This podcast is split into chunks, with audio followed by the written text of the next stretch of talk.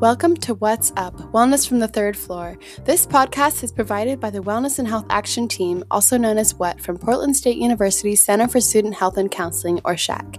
We're located in the Health Promotion Suite on the third floor of the University Center building on campus. Our purpose with this podcast is to discuss a variety of health related topics in a way that will be accessible for a non traditional campus.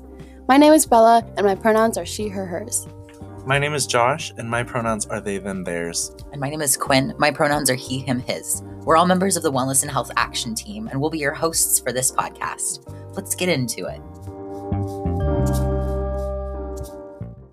Hello, everyone, and welcome to the What's Up podcast. Today we are exploring the topic of fat phobia. Um, I'm Josh. I use they, them pronouns, and I am co hosting today with Logan. Do you want to say hi? Hey y'all, this is Logan. I use she, they pronouns. Awesome. And we have two guests today. We're actually having a roundtable discussion. Um, do y'all want to introduce yourselves? My name is Crystal, and I use she, her pronouns, and I'm part of the Wellness and Health Action Team and a uh, health studies major. Hi, all. My name is Riley. I use she, her pronouns. I'm also a health studies major um, on an administration track.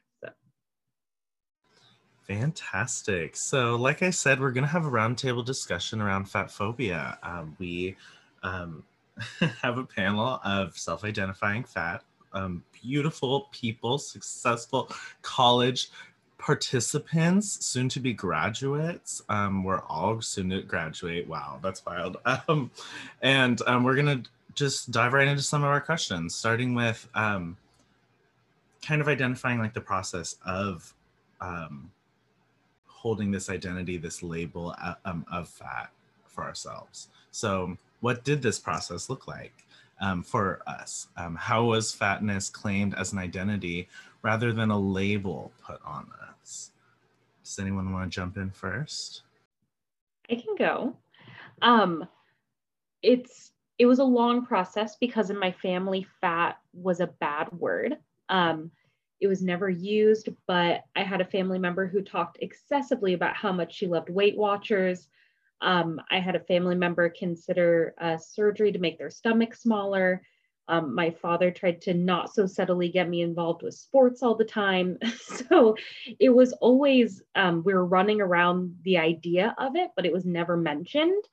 Um, and so it wasn't until I was older and really was like, this is the body that I live in do I want to be always dancing around this topic instead of just saying, this is what I am, and it doesn't have to hold me back? Um, and I mean, social media was a big part of it. The body positivity movement obviously was like, oh, so I can call myself this, and it isn't like, it doesn't have a negative connotation. I can be fat and active. I can be fat and wear cute clothes. I can be fat and be loved and all of those things are okay. So um, that was how i found myself um, just owning the label of fat knowing that it's a descriptor and not an identifier. I love that. Um, so for me, um, I used to work in the fitness industry and so I was constantly immersed in fat phobia and toxic diet culture. And uh, also during that time, um, I had a pretty, some pretty severe experiences with eating disorders. And so through the process of trying to recover from that is how I've kind of had kind of come upon, um, similar to Riley, the body positive movement, largely through social media and through um, leaders like Jessamyn Stanley. Um, and, you know, we'll talk more about different people later. But um, yeah, I think that, again, similar to Riley, having this uh, kind of experience of, you know, we can't really hide fat. Like our bodies exist in the world, and that's not something we can sort of cover up. Um, and so, taking a stance of sort of rec- reclamation and ownership and pride and love um, for the way our bodies exist uh, has been a much more positive experience. I honestly just keep feeling my soul like melt over the words that both Riley and Crystal have shared so far. Um, just lovely. I'm so glad to be here with you all today. Um, you know, I think for the process looking for me, there hasn't been a time where I have not been fat. Um, I may have not labeled myself as fat, but I've always been an overweight person since growing up. So I know very much so what it feels like to be fat at every stage of development. Um, whether it was people being like, oh, you're not going to be able to run as fast as us, so you're not allowed to join our soccer team on the playground, or whether it was going to a mall when you're in middle school with your friends and they were like, oh, but we want to shop at this store that doesn't carry plus sizes. So, like, you can wait for us, I guess, or you can go in and share how you feel um, about our outfits, but you're not going to get the chance to shop. Um, for me, I had kind of an interesting dynamic. Uh, both of my parents um, were college athletes. Um, and then one of my parents was a store manager at Nordstrom, which is a fashion store. Um, and it also carries like designer fashion, very much so involved with like what's the trend. Um, and one of my parents also is a triathlete is very into pretty intensive sports um, and fitness as a whole, as a passion. Um, so, with that dynamic, I've always been involved in highly fat phobic environments uh, and frequently believed as a child that a fat body was an unloved body and didn't really have hope for being valued. Um, so, coming to high school, there's more access to a lot of what y'all have mentioned, the internet. Um, there's a lot of fat influencers. There's fitness people who are like, just because a body is fat does not mean that it is unhealthy. Um, and also, I would say, for me, I'm very much so into fictional stories. Anybody who knows me will tell you that I am a big, big nerd. Uh, so seeing like women fighting, like dual wielding axes, things like that, that brought me empowerment. That made me be like, those bodies are strong, those bodies are healthy, those bodies are loved, they are valued in this world. So for me, taking on the label of fat was less of me being like, yes, I'm fat. It was more so just like, I'm fat. And like, that is a fact. That is my body. And I love my body because it permits me to exist in a place where I can share my passions, love the people that I love, and do what I do to the best of my abilities. I love that so much. Um, I oh my gosh, overwhelmed with emotions, and it's so it's so cool to watch us all um, in this in this Zoom call. I know our listeners won't be able to see, but we're all like nodding and like like actually like really listening, and I and I really appreciate that because I, uh, that that's that's just really cool. Um, I'm glad we're having relating to our, each other's experiences. Um, but personally, like my um, my identity as a fat person has really like it's been really tied with to queer culture although i've always been fat from like from the womb to the tomb. Um, and um, i I, I've always like that's just like how I've existed, and it's always been something like hurled upon me in a bad way.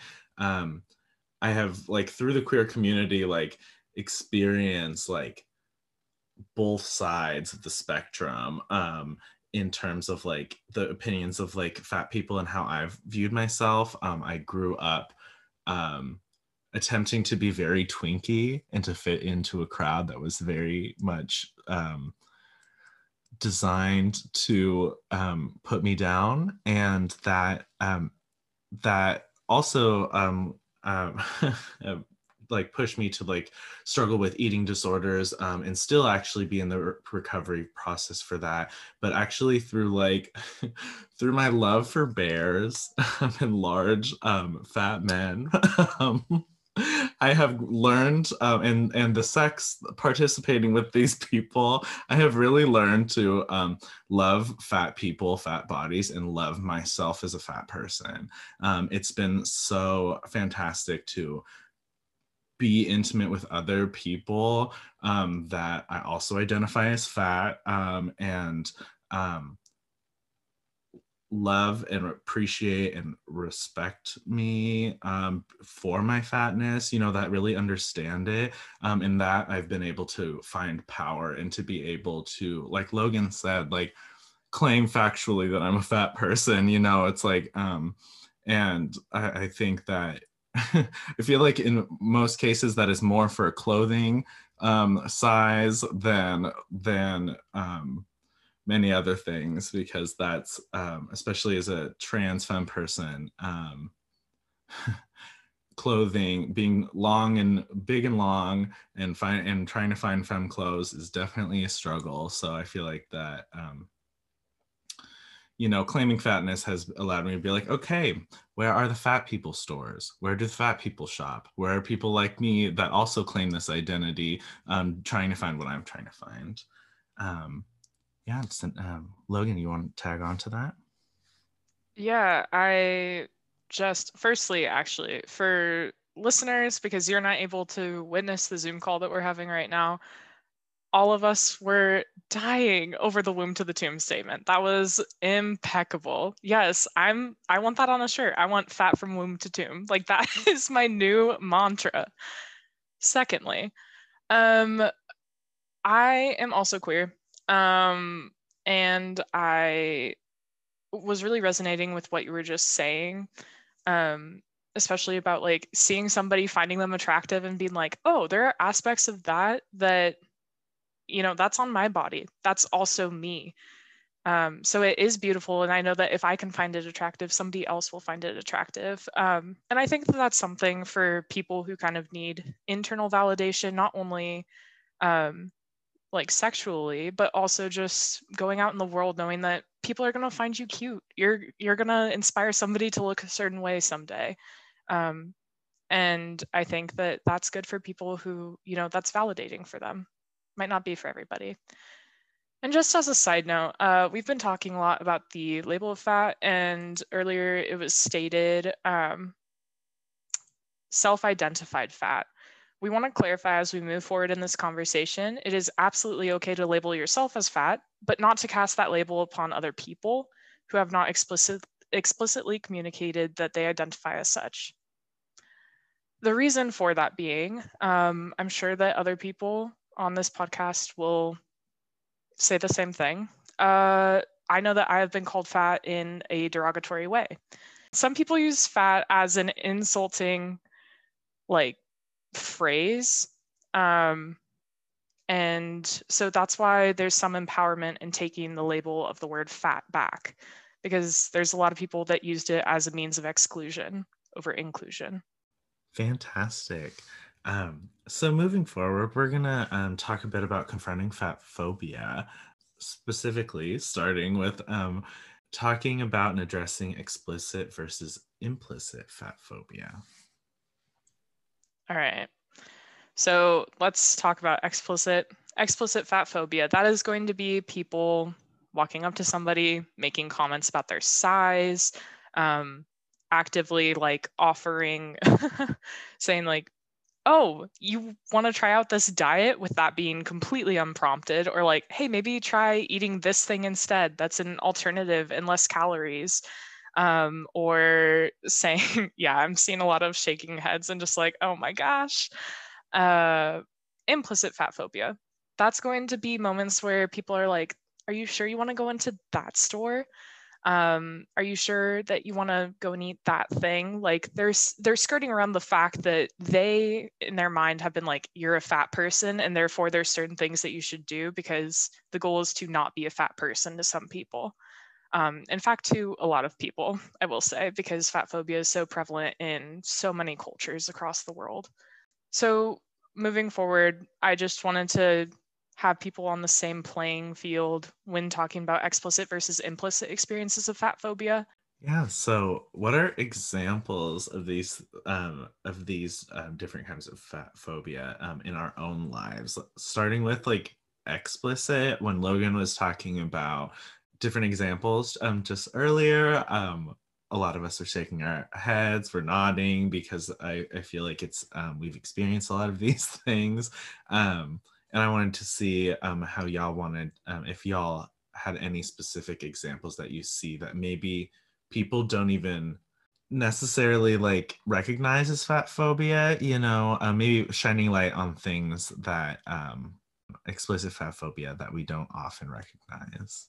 Um so i think that one way that i've experienced uh, explicit fat phobia particularly in the fitness industry because uh, during the time that I worked in that industry, my body size changed several times, but there were definite, I was never um, considered like thin or skinny or some of those uh, markers. And however, I um, worked out a ton. I, that was my job. and so I was super, super active. Um, and I like ate tons of plant foods and drank tons of water and like did all these things that were quote supposed to do.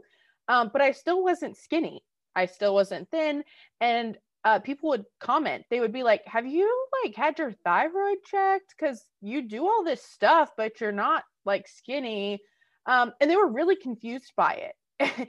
And it's confusing because we're fed this lie that if we eat a certain way and we exercise we'll look a certain way so people were genuinely confused by my existence. Um, so that i think has been has been an example of kind of explicit. Um, and then i think implicit something that i notice a lot is just the way that physical environments are structured.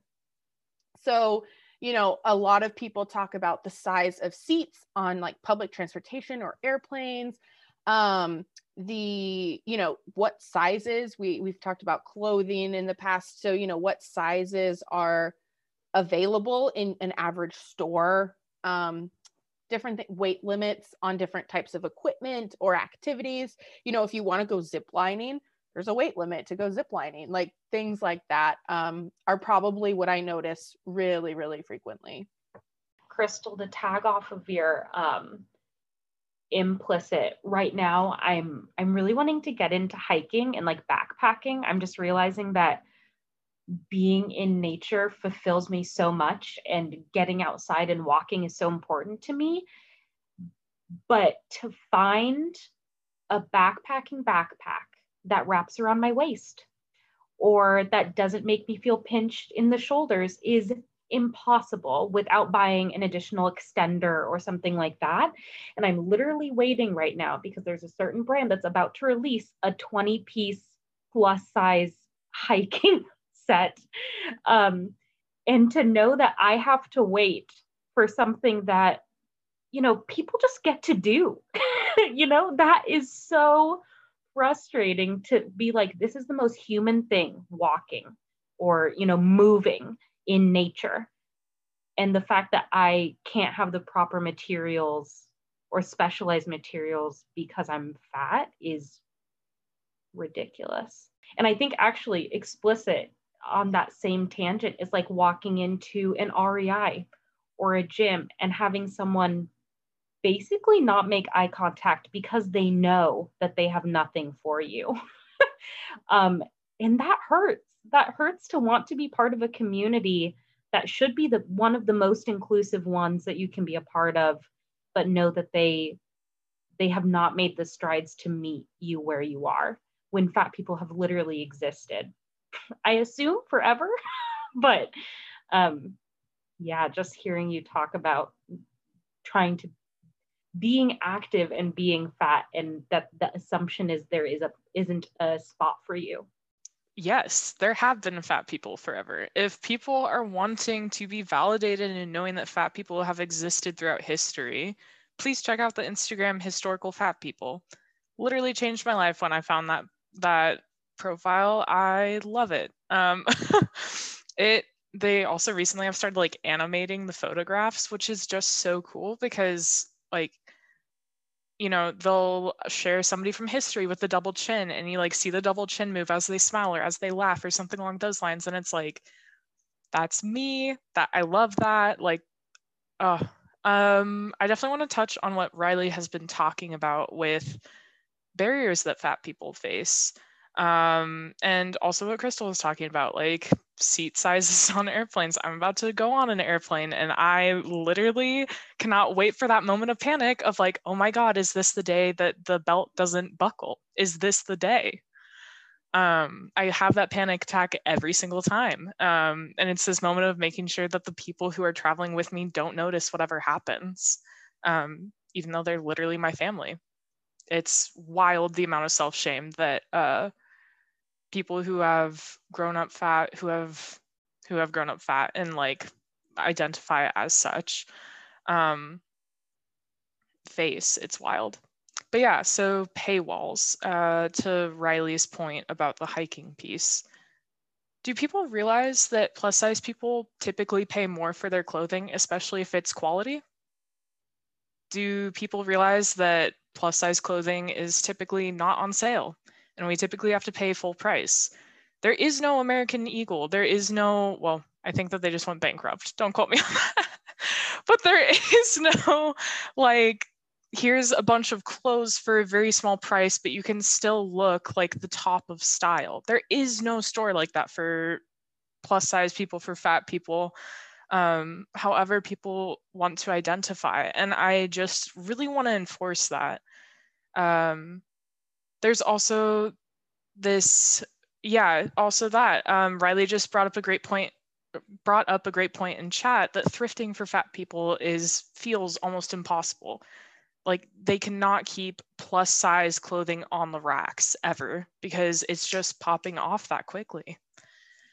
So that's communicating from um, stories out there that we're not wanted to be viewed as like cute or beautiful or pretty or handsome um, at that. I would also just like to point out, and this is for my own identity as um, a butch, gender nonconforming woman, I can't find button ups ever that fit me. Like it takes forever for me to find button ups. Breaks my heart every time that it happens. I would love, love to have a little like palm tree button up over the summer cannot find one that works for my chest and my hips and makes me feel masc like I want to be. So, for people out there who are listening and they haven't had that experience where they haven't been able to find the clothing that they want to wear, know that they're that sometimes the reason why people don't look the best is because they can't find the best for them and they don't feel affirmed in their body and they don't feel that self-confidence.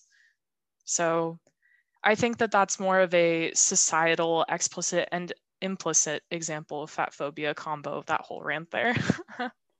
yeah. Well, and to kind of add on to that, Logan, like uh, what's really ridiculous about that uh, dynamic of there being a massive amount of clothing for um, uh, what we call straight sizes, which is sizes uh, double zero to 14, um, there's a massive amount of clothing available out there, but the average person in the United States is not that size. the average person is a size 14, 16, 18, etc. And it makes me think a lot about the contribution to waste. Like, who are we making these clothes for? Because these people don't exist. So um, I think that's a extra frustrating uh, phenomena there. Absolutely. I think that like I love that the theme of clothes is continuing to come up um, because like it really like restricts how we can be, you know. Um, and I think I think clothing is one of the the most like blatant examples of explicit fat phobia that we confront um, on a regular basis because like we're like personally um as i'm like continuing to like express myself the way I see myself, um, I am go I am start I'm having to find and often having to pay a lot more to um, clothes that will actually fit me, you know, um, and even even with like plus size um, clothing spaces, a lot of them the proportions are not um, the same for my body. I don't have a bust, um, at least I do have a bust. Let it be clear. I do have, and I am embracing my boobs um, that I love. Um, but I don't have the I don't have a bust proportional with with my my um, shoulder and the waist size. Um, for for the cisgendered women that these clothes are made for you know so um, i'm definitely like um, running up against that and it's often like i either have to get things tailored which is expensive um, or i have to um, go to these smaller businesses which i myself as a college student can't necessarily afford. You know there's a, lot of fantastic trans businesses um, like um, clothing businesses like actually for like trans people um, and um, they're often because they're not mainstream and they're not fast fashion um, where they're much more expensive um, and i totally agree like i i use I, I totally agree with what you're saying crystal about waste um, because like that i feel like that the almost like mocking sizes that we see um, is like um, is a further example of explicit fat phobia. And um, i used to i've done a lot of retail jobs in my in my life um, and it all goes to waste. You know we we sell very little um, of what uh, we make and it ends up with like so much waste because like we are um, the average like american the average person in the world is not is a 14 and above you know? Um, a size 14 and above. So like i um i completely i i completely agree and i'm seeing a lot of that. I'm definitely pushing up against the clothing issue. Um and and in terms of like implicit um fat phobia i size restrictions i wanted to tack on to that what you were saying crystal um, me and my partner are both over 200 pounds and um, we um, struggle to find like mattresses that um, can do can hold us um, bed frames um, or things that are they're just like not built to with with whole withstand um, our very lovely size and weight um, for a long period of time, you know? Um, and so size restrictions has um, definitely, like, I, I, feel like it's definitely something I'm also coming up with because, uh, coming up against um, because it's so um, prevalent in our society. Moving on. What assumptions, stereotypes, or representations of fatness informed a negative opinion of yourself? What assumptions or stereotypes are you still seeing reinforce this? Um, I can speak to that first just to kind of like model. Um, so I think something that a lot of us hear is that fat people are lazy. Um, this was an assumption I held about myself because I was told it so much throughout my life, literally until somebody was like, Whoa, Logan, you are working way too hard. Like, you need to take a break. You need to calm down. I'm concerned about you. That was like one of the first time, the first time that somebody really told me that, like properly, was probably junior, senior year in high school. Um, and by that point, I was the president of five clubs. I was the editor in chief of my school newspaper. I was actively trying to get in on volunteering. Um, at one point, I'd been part of like three orchestral groups. Like people internalize what you say as they're growing up. Um, so the assumption and the stereotype that fat people are lazy, um, it literally led me to becoming a workhorse that is was basically bred to get burnt out, to feel like I'm never going to be enough. Um, just to prove that because my body exists in a space that does not inherently make a statement of about my work ethic the dedication to my health the love for people around me the love for myself um, so the there's like smaller assumptions and stereotypes that i see reinforcing this right um, i think this is going to be a controversial opinion but there was a show called Super Size Me that a lot of people watched, right?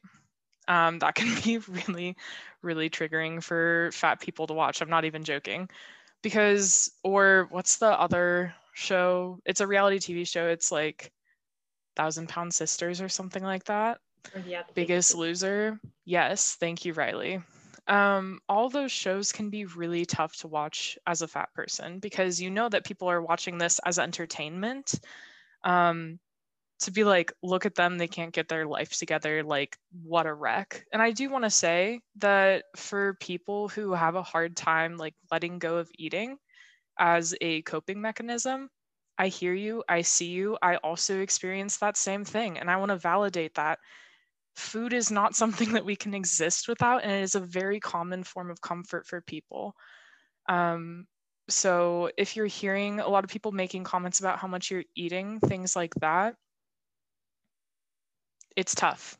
It's tough to find the balance of this is what my body needs to be properly um, energized and have the proper nutrition and on the other hand like how much is of it is i'm feeding myself for the sake of being healthy versus how much of it is i'm using this as a coping mechanism? Very tough balance. It's a combination of mental health and physical health. You take your time to figure out what you need and also get experts who are fat positive. I want to emphasize that fat positive and fat empowering behind you so that you can get the help that you need. Um so i think that uh, important point that logan brought up is that things that we are told or that we hear, you know, in childhood, but really throughout our lives, really inform our view of ourselves and the world around us. And for me, um, growing up, you know, a couple of times people were sort of directly fat phobic towards me.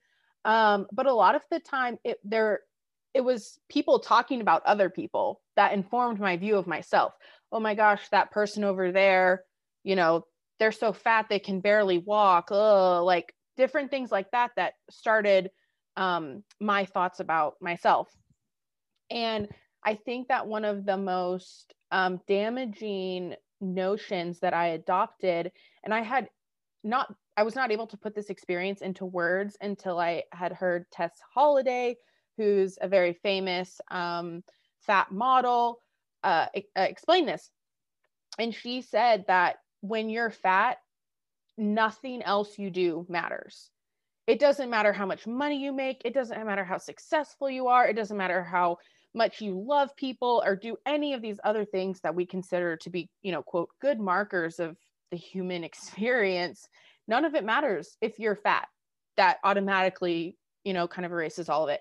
And so I think that that assumption um, is, is really harmful. Yeah, I um it's something that's interesting where uh, fatness and my experience as a Black woman are so tightly uh, intertwined. Growing up, I heard I, I grew up in a very white town, and um, the stereotypes were always like Black people love fried chicken, Black people love Kool Aid, like Black people love these very saturated, you know, unnutritious foods. And so I would be so afraid of balancing this scale of I do enjoy those foods that are not great for me that like Logan said bring me comfort um, not because of my race but because I am a fat person. But on the flip side of that I didn't want to lean in. I didn't want to be eating greasy foods in front of people and for them to say well that's just what fat people do. They you know they eat unhealthy things and that's how they get to where they are. Um, and so that's been a really hard thing to balance is especially then owning the term fat then you know i don't want when i order a salad for someone to think oh she's trying to lose weight. Like she's gotten tired of being fat so she's finally like making the steps to get there or when I order something that's really, you know, heavy, like I love like cheese fries with bacon on them. That's like my my guilty pleasure. But when I order that, I don't want someone to think, "Oh, she's like we know how she got there," you know? So it's so hard to, you know, live in this body and not have constant assumptions made about what my mindset is and what my goals are when i'm just a person that has cravings but also cares about my body and i can do both I really appreciate that. I totally resonate with so much of what y'all are saying. Um, I definitely wanted to like continue, like, say a bit about the assumptions around foods. Um, I grew up constantly being on a diet um, in one way or another. And this kind of peaked at the end of high school when I um, became anorexic. And um, and it's funny because I've I've never not been fat. Even even though I have anorexia, I'm still a fat person. You know, I I will never. I will probably. I would probably um, my body would shut down before I got skinny, you know? Um, and so um, I, I know like struggling with like being on um um like struggling with the assumption that I was fat because of what I'm eating or what I'm not eating, um, instead of um, actually like well instead of like understanding genes like let's let's be real our genes are what influence our size you know? Um and it's all genes whether or not you carry weight or whatever you know we've all seen the skinny people that eat um more than than than we could think they could you know? So um i um yeah like it, it's it's really all genes. And um like growing up with the assumption that like it, it was the food I was eating was very um, harmful and has put me in a place where I'm still recovering from an eating disorder. Like it's still um, been a road um, because a, a, difficult road um, to even like to get to that point and then have to continuously prove to people that like yes I do have this thing and I am still fat. You know this wasn't the solution to the problem. This was a symptom of the problem, um, and um, yeah I, the, these assumptions like these food-based assumptions are so harmful um, and i i think that like really informed that as well as like they're they're what's taught to us and it's they're also what what is taught to the people who t- teach us you know um the generate if you look back at like um i've had um I've had family that's been in here in the in the U.S. for a couple generations now, and um, we we've seen the impact of um, like how the culture has changed how the messages has impacted us um, and how these lessons continue to be passed down. Um, i see I, I, understand why i've hated my body as a fat person because i look at the generations before me in my own bloodline and see how much they hate fat people or their own fatness or whatever and how harmful that is to them and to us when it's like in actuality um, let people exist let people exist and let's um let's help like you can be healthy and fat. And in fact um let's segue into that. So um we are Wait, actually some... as a i don't know i can either report or you all can unmute. How many people were told as somebody was actively being explicitly fat phobic towards you i'm doing this for your own good me 100%. Yeah.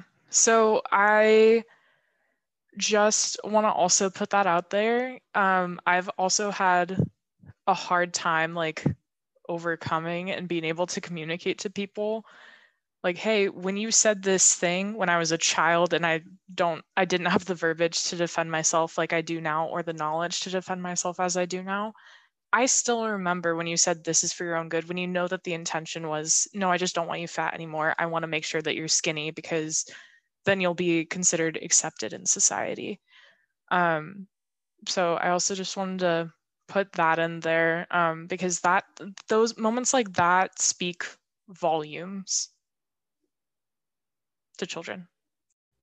Absolutely. Um, absolutely. The messages that we're receiving, the words that we're hearing definitely have um, a significant impact for all of our lives. You know, we're still, we're very impressionable for the whole shablam. Um, so let's, um, let's move on to like talk a bit about um, health at every size um, and being healthy and feeling empowered um, as a fat person. Um, we have some people here, myself included, very interested in the topic of health. Um, so much so that uh, that we're learning about it um, and working on it, working working to do it. um, so um, I wanted to ask y'all, um, what makes you feel healthy, and what does health mean at your size specifically? Um, I kind of want to start by addressing healthism um, which is something that I'm still really learning about. But, um, you know, the assumption that health and the pursuit of health is moral good.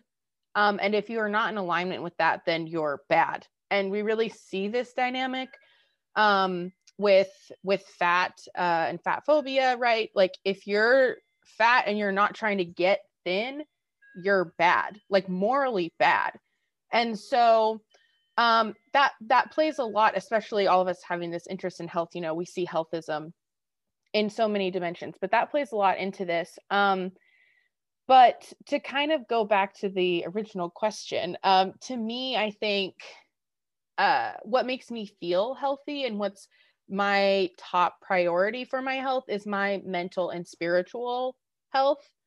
Um, because one, those are the things that make me feel the absolute best. Like when I'm really caring for myself in my mental and spiritual realms, I don't really like I don't really care as much about all the other stuff.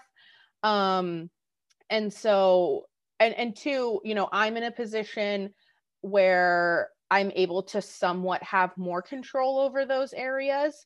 I'm able to put a lot more effort in and see a lot more return. Um, and body size is not that's not the case. Um, we can, as we've talked about already, we can put a ton of effort into um, trying to change our body size, and the outcome doesn't happen.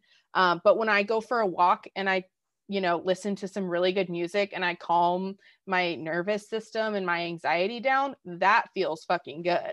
Um, and so, yeah, that's the priority, I think. I um I am in a relationship with a person who enjoys being active and activities and doing those things. Um, he's straight sized and petite so it we we have a fun dynamic there um and he started asking me like do you want to go running with me like do you want to you know do these things and i was so afraid to um i don't know take advantage of someone who loves me and just wants to do that because they enjoy spending time with me and i assumed that it was they want me to change and they want me to be smaller. Um, but we recently started, we set a goal of doing 10,000 steps a day because I enjoy being outside and I like kind of like, I don't know, competing with myself and like reaching goals and that kind of thing. And we live near Washington Park. And so if if any of you don't know where Washington Park is in Portland, it's Goose Hollow neighborhood, steep hills, right? Like to get up, it's just calf burning, uh, uh, hefty breathing like hills to get to the top. And right now, when the way that I measure my health is how do I feel once I get to the top of the hill? Am I like keeled over and wanting, you know, to like, am I on the verge of puking? That probably means I'm dehydrated. I didn't eat the right foods before I went, you know, in in the time leading up, I didn't have the right mindset. Or you know did i give my body the time to pause and to breathe where it needed to breathe and not feel like the top of the hill is the goal? Um, and so right now like what health means to me and what does it mean to feel healthy just means listening to myself and what do i need? And i'm allowed to have these goals but i'm also allowed to say i don't feel like it today. And that's okay because i know i'm going to dislike myself more if I force myself to do something I'm not feeling I'm not feeling up to. Um, and so right now in this in this body, that is what uh, that's where my health comes from or comes to. Yeah. I really feel that, Riley. Specifically, your ending portion there, where you're talking about like, if I force myself to do this thing, it's not going to go well. Like, I just know that that is not for me. I don't know if I've opened up about this on previous podcast episodes, but I struggle with major depressive disorder. And sometimes my depressive episodes get so bad that they genuinely are like, if I leave my bed today, I feel like I'll have a panic attack. I feel like I'll spiral. I feel like I'll go into a dissociative episode and I won't be able to do anything. Um, so I think I also want to go back to what Crystal was saying in that mental health is a huge aspect of your health. And then I would also say I feel healthiest when I can eat whatever is my favorite food and not be actively judging myself for eating my favorite food because it's yeah, I love noodles. I love honestly, I'm I'm salivating thinking of it. So I'm so sorry, but I do be a carnivore. And yes, thank you, Riley. You stated it a big, big steak. Give me a ribeye steak just slapped onto a plate with potatoes and asparagus. If I can eat that meal and actively not feel guilty and think about it going to my tummy afterwards, like I am in a good place. I feel healthy in that moment. and then I think just finally, what I do want to say is something that has really been helping me get into a healthy mindset is focusing on myself and saying, okay, is my inner voice saying that I can't do something because I'm fat, or I can't do something because I'm not mentally and emotionally or physically capable of doing that thing? Um, fixed mindset versus growth mindset. You hear it a lot. It's a big pop psychology buzzword thing right now. It does make a difference, like checking in with yourself and saying, Am I really setting myself up for personal growth right now with how I'm speaking to myself and with how I'm referring to myself? Um, that makes a huge difference. And if you have a hard time tracking that, I would highly recommend journaling. That's my shindig.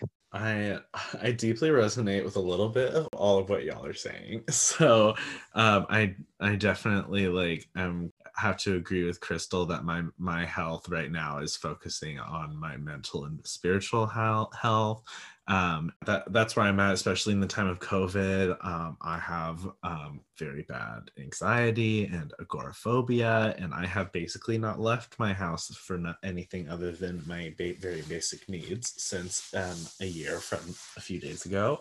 so I am really focusing on doing what I can to stay emotionally together, you know, and that makes me feel healthy. This to me looks like art a lot of the time. Um, I um, this also can look like um, I think what really like makes me feel the healthiest and the most like whole as a person recently has been putting on my jams and dancing and singing in my room, you know, and that that has been that has been really nice and has been really like allowing me to feel healthy. Um, I struggle with physical activity and feeling healthy with physical activity. Um, I have chronic pain, and so I that has always been a barrier for me.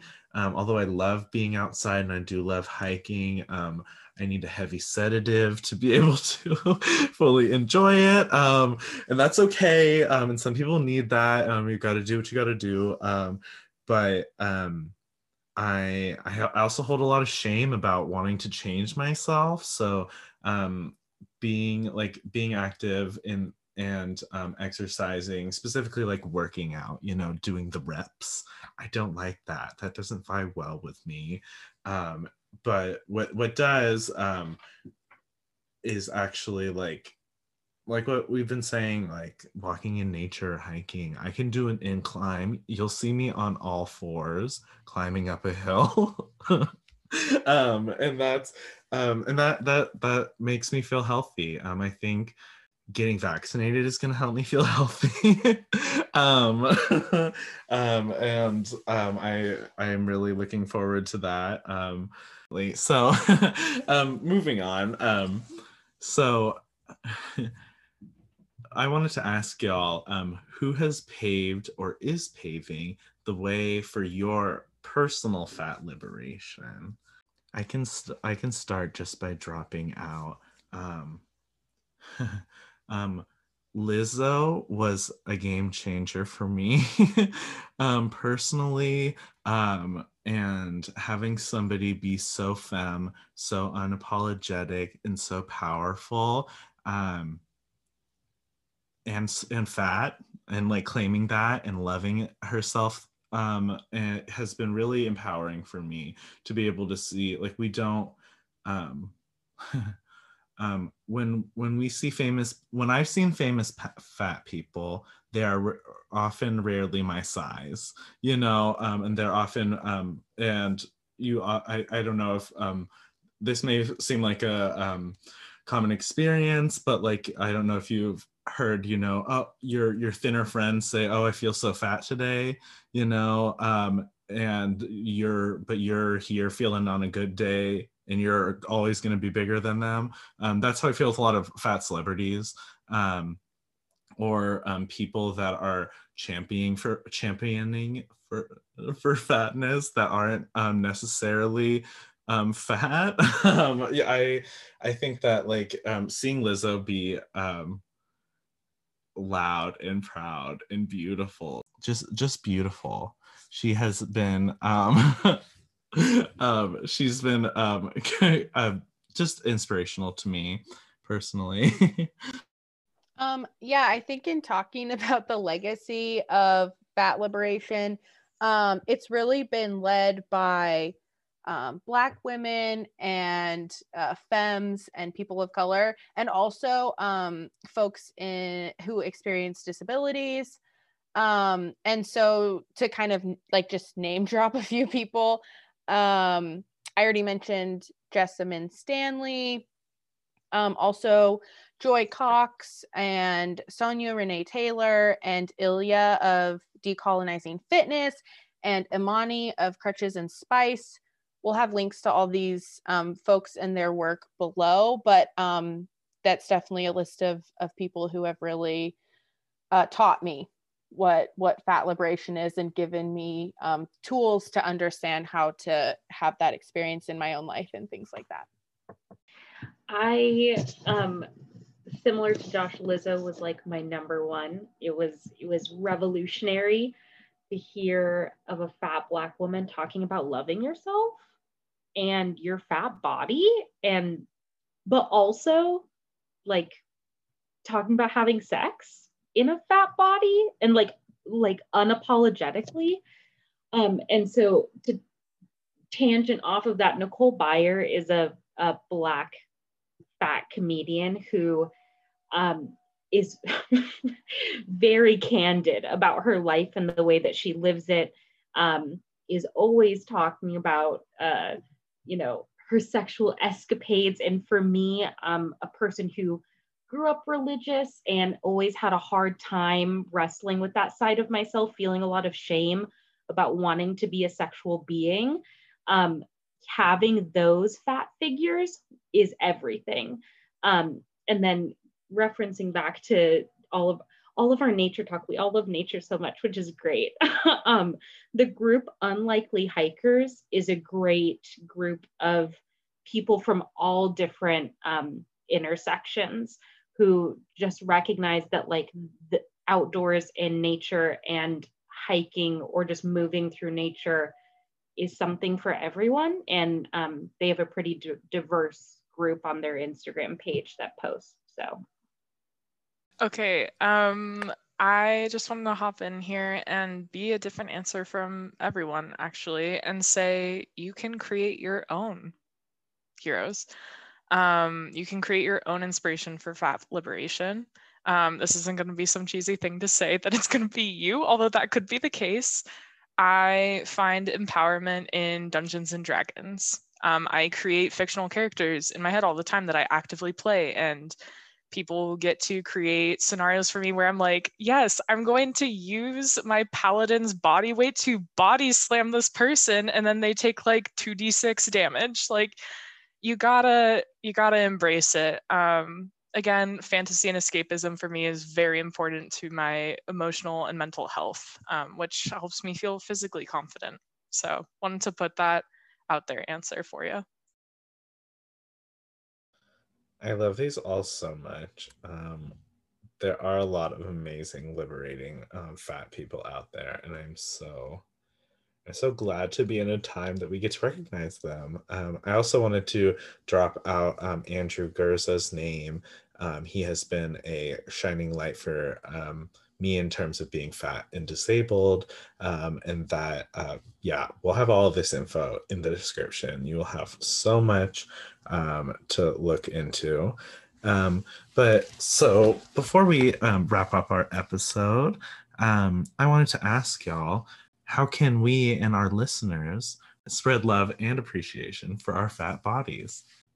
I think just to start us off, like this episode in and of itself, I really hope gets to be that.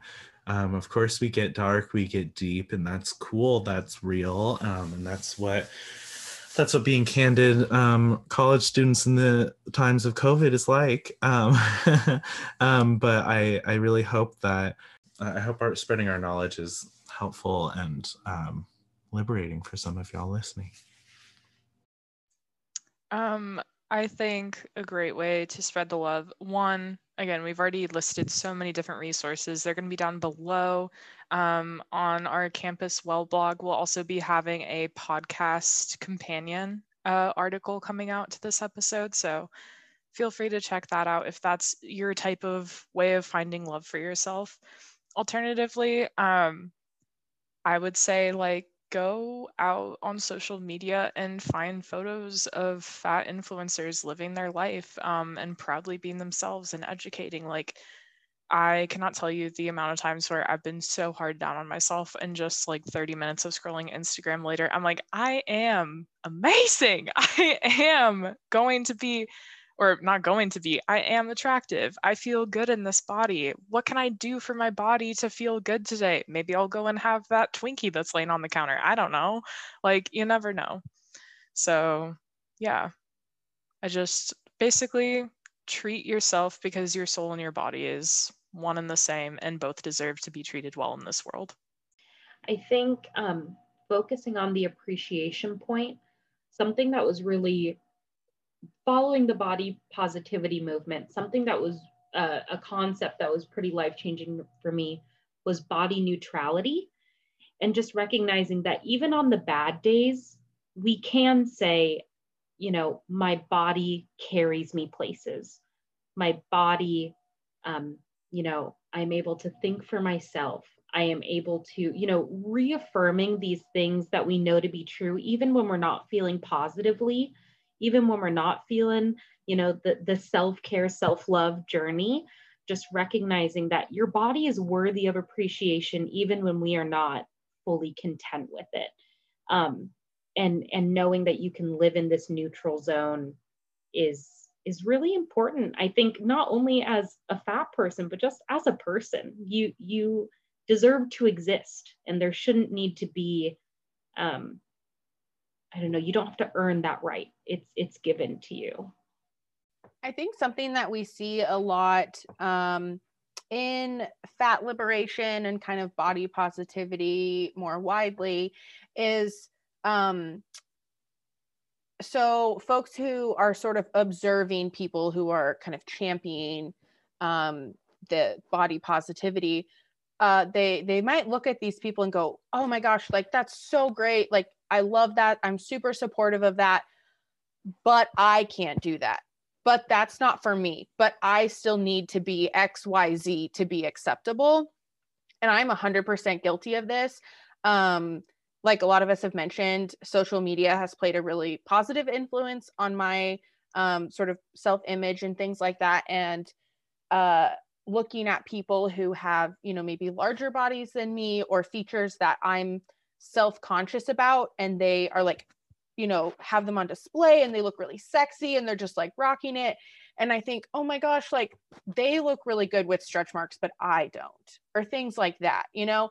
And um so i have been trying to practice that um sort of those feelings that we send to other people you know? I accept you but i can't accept myself and just shifting that feeling to to being a little bit more accepting um, of those things showing up in my own body in my own life and things like that. So I totally um, i totally feel similarly. I feel like um, unlearning and and or relearning is um, very much um, a powerful tool and process of fat liberation for me personally. Uh, i think for myself um, as like a sexual being um being nude taking pictures of myself in the nude and or not in the nude just looking nice um has been a powerful tool of self-liberation of uh, yeah of self-liberation for me. Um it has allowed me to like look at myself from different angles and to be able to like portray myself the way that I want to see myself. So it's like oh if I don't want to look at the mirror this day because um, she's telling t- she's being too truthful, I um, I I look to myself and uh, I looked my old pictures, my old Polaroids, and I say, "Oh wow, that's what I look like today. I have that body," um, and that's uh, that's been a powerful tool. I think um, being sexual, loving uh, myself, and loving other people, and being loved has been a powerful tool in this. I know it's not applicable to everybody, um, but I do want to shout out the people who have found love for themselves through sexuality. Um, I also think that building a community of fat people um, self-identifying fat people has been really powerful um, for me as well. Um, and it's something that can be difficult but i first started doing this online. Um, i first like started talking um, I, I i like to follow people and unapologetically message them on instagram. So um, i've made community through doing that. You know I, I like someone's pictures. I say hey you are beautiful and i think you're cool and and then we're friends sometimes. Um, and um and, and yeah that that has just been a powerful tool for me as well. Um Could I tack something on right there really quick? please. I have noticed when I've been online lately that when a uh, somebody who's self-identifying as fat posts like, "I feel good, fat and proud," like I'm looking great. A lot of the comments are, "Your outfit is so cute," or "I love that pattern on that shirt." This is just a here's another way to spread some love to others who are fat. Um, compliment them compliment them just be like you look beautiful today you look radiant you are so cute i i want to see more of those compliments out there um, because everybody is deserving of those compliments. Absolutely. Well that wraps up our conversation. Um i am so grateful to everybody participating in this, including myself, for doing this today because oh my goodness, we really um we really confronted um fat phobia and and we did a little self-liberation. So I'm really proud of you. Um and I'm proud of all of us for being a part of this. Um thanks again for doing this for um continuing to just like exist and be beautiful and um, succeed and just be who you are because um, the people that I know on this panel, all four of you, I mean, all three of you, not, I'm not including myself this time. I love you all so much. Um, you have all been um, shining lights for me in very different, beautiful ways, and I am so grateful. So um, please um, send a lot of love these people's ways through the magic of your mind and the internet. Um, so I um, and we'll catch you next time on the next episode of the What Podcast.